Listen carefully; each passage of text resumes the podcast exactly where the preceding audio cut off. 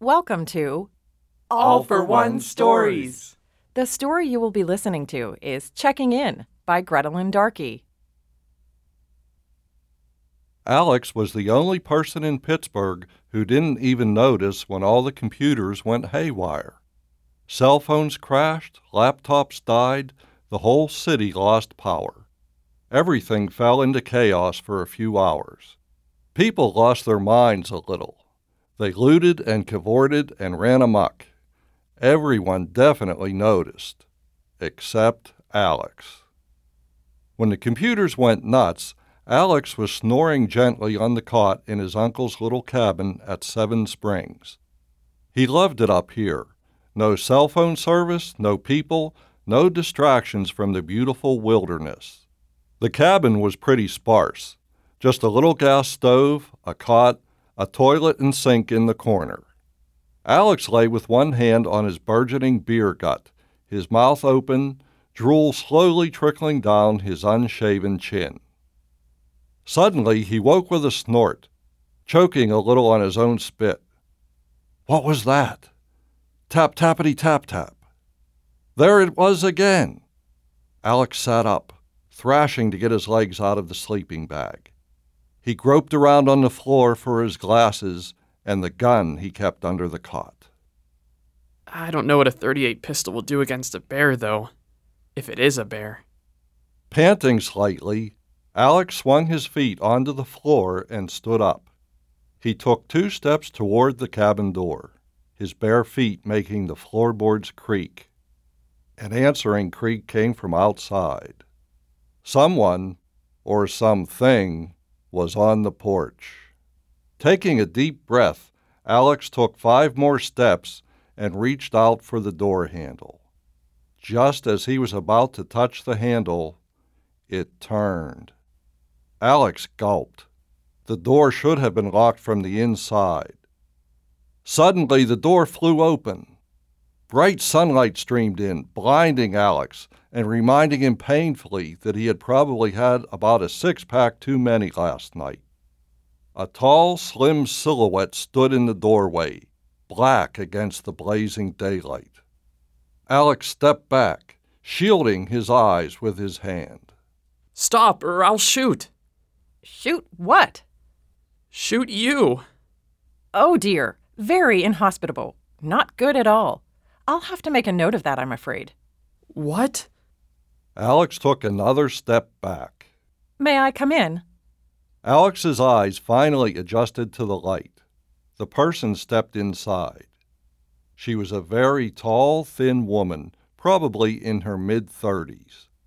She wore her pale hair in a tight, high ponytail, and her wide set eyes were very green. Her clothes were odd.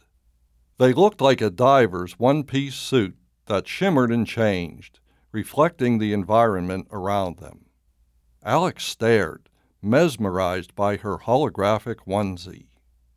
Um, can I come in, please? Uh.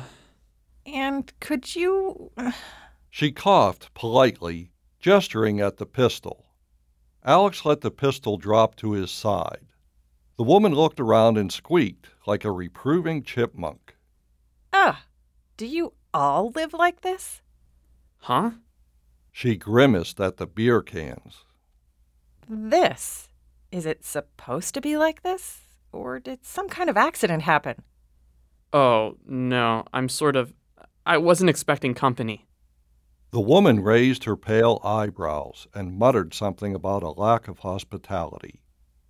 She gazed expressively at her left hand while she pretended to write something on it with the index finger of her right hand. What are you doing? Hmm? Oh, don't worry. I'm properly encrypted for remote recording. Right. Alex squinted at her through his hangover. He hoped this was a dream. Now, I just have to ask you a few questions, then I'll be on my way. Uh, okay. Population? What? Population. You know, like how many people live on this planet? On the whole planet? Yes, this is an interplanetary survey. We're checking up on all the colonies. The colonies? Look, I'm the one who should be asking the questions. It's my job. I'm from home. The central office said that we were to conduct this survey every thousand years. It's been a thousand since the last one, so here we are. Hold on. You're from another planet? You're an alien? That's rich. I mean, this isn't your home planet, is it? I always thought it was. Hmm. She wrote something with her finger onto her left hand. Forgotten home planet. Very interesting. I don't understand. What do you mean by forgotten my home planet? Earth is my home planet. Earth? Is that what you're calling it these days? Yes, because that's what it is. Listen, I think you're crazy. You not only think you're from another planet, but you seem to think that I am too. I'm not buying it. You're nuts. I'm not made of nuts. I'm a human, just like you. I just happen to grow up on home. But, but I belong here. Humans belong on Earth. Everyone knows that. She flipped through some invisible pages on her hand. Last time a census worker was here, they reported that the colonization was going well. Civilization was flourishing. Let's see. Art and culture were booming. Alchemy was respected. Science was usefully employed. Sounds ideal. That would be about a thousand years ago. I believe they landed in a different spot than I did, though. Frank? It's hard to read this handwriting. France? Probably, yes. You'd know better than I would. Look, I still think you're crazy. Just because you know a vague little bit of world history doesn't make you a space traveler.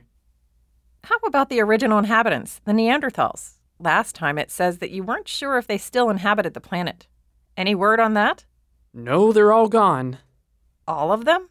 Yeah, been extinct for forever. That's not a very exact measurement of time. Oh, I'm sorry. Do you want me to be more precise?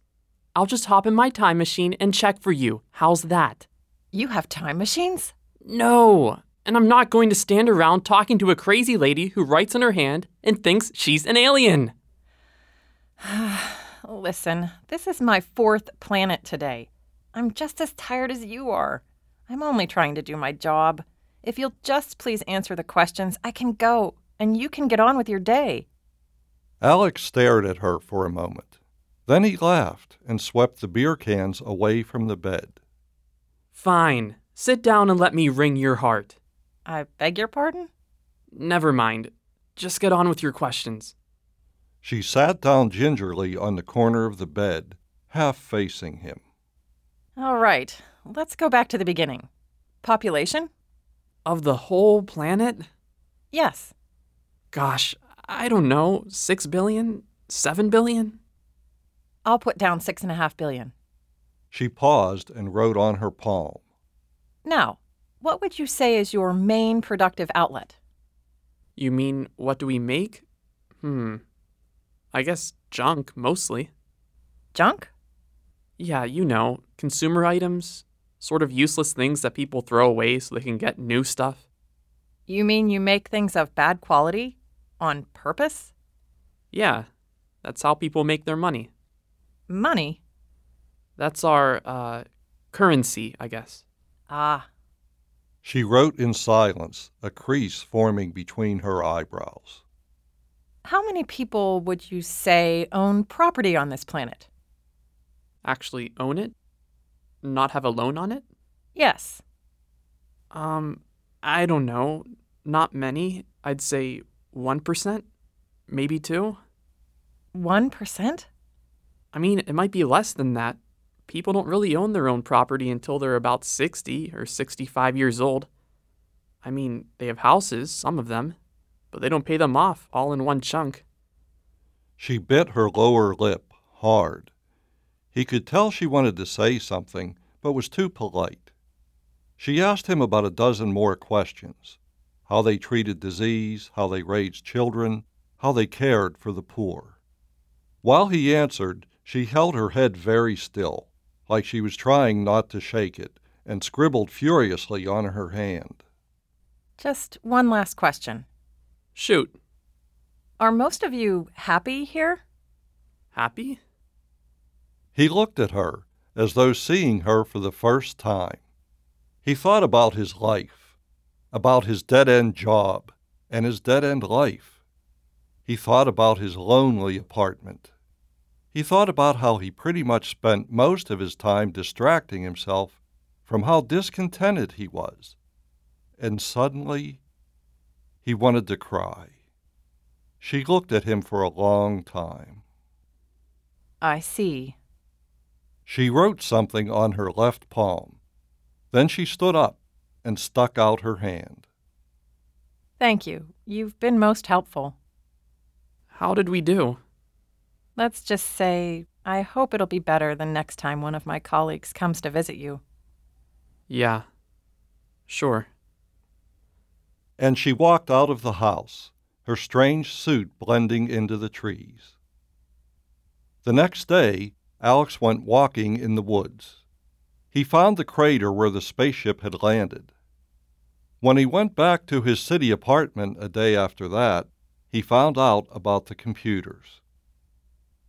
That night, when he looked up at the stars, he wondered where she was the girl in the smokescreen jumper. And he wondered who he was and where he really belonged.